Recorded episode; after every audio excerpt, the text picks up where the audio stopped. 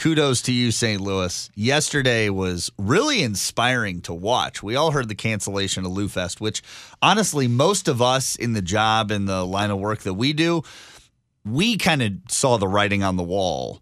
Then it gets all the way down to everybody else, and then you guys are sorely disappointed that you're going to be missing Lou Fest because they canceled with financial reasons. A lot of people looking forward to it. A lot of people Mm-hmm. traveling in. I saw people saying like, "This is my one chance to see Robert Plant before I die." They feel like the the chance is over. Yep. And the thing that was really uh, just wild to us was everyone we talked to yesterday, and the first thing even Cassidy said yesterday is, "Oh man, I feel awful for those vendors.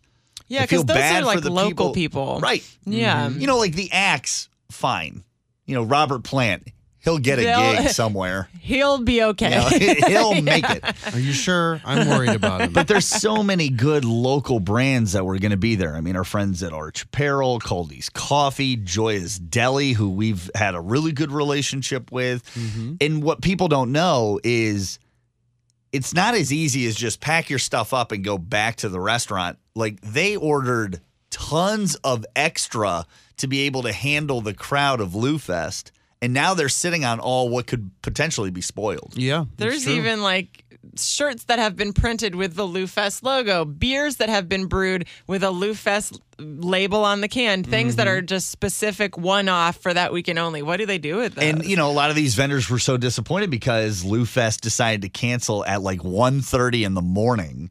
So they so felt like they got crazy. blindsided by it, and it's two days before. So what I absolutely love is how the community has come together and just decided, you know what, we're going to support the vendors of Lou Fest, and we can get uh, a list of who was supposed to be there, and we can get up on our social media, facebook.com slash Spencer's Neighborhood. But go out and just, you know, whether it's their physical location or if they have a food truck or whatever they have, if you can just go and support them this weekend, that'd be great.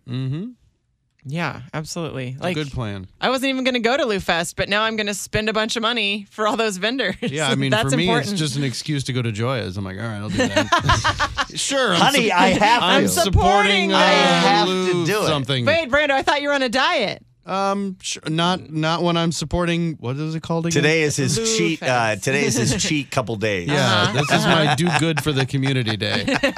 With your body. Yeah, well, uh, if you're able to uh, to help out those vendors, please do. We'll get a list up on social.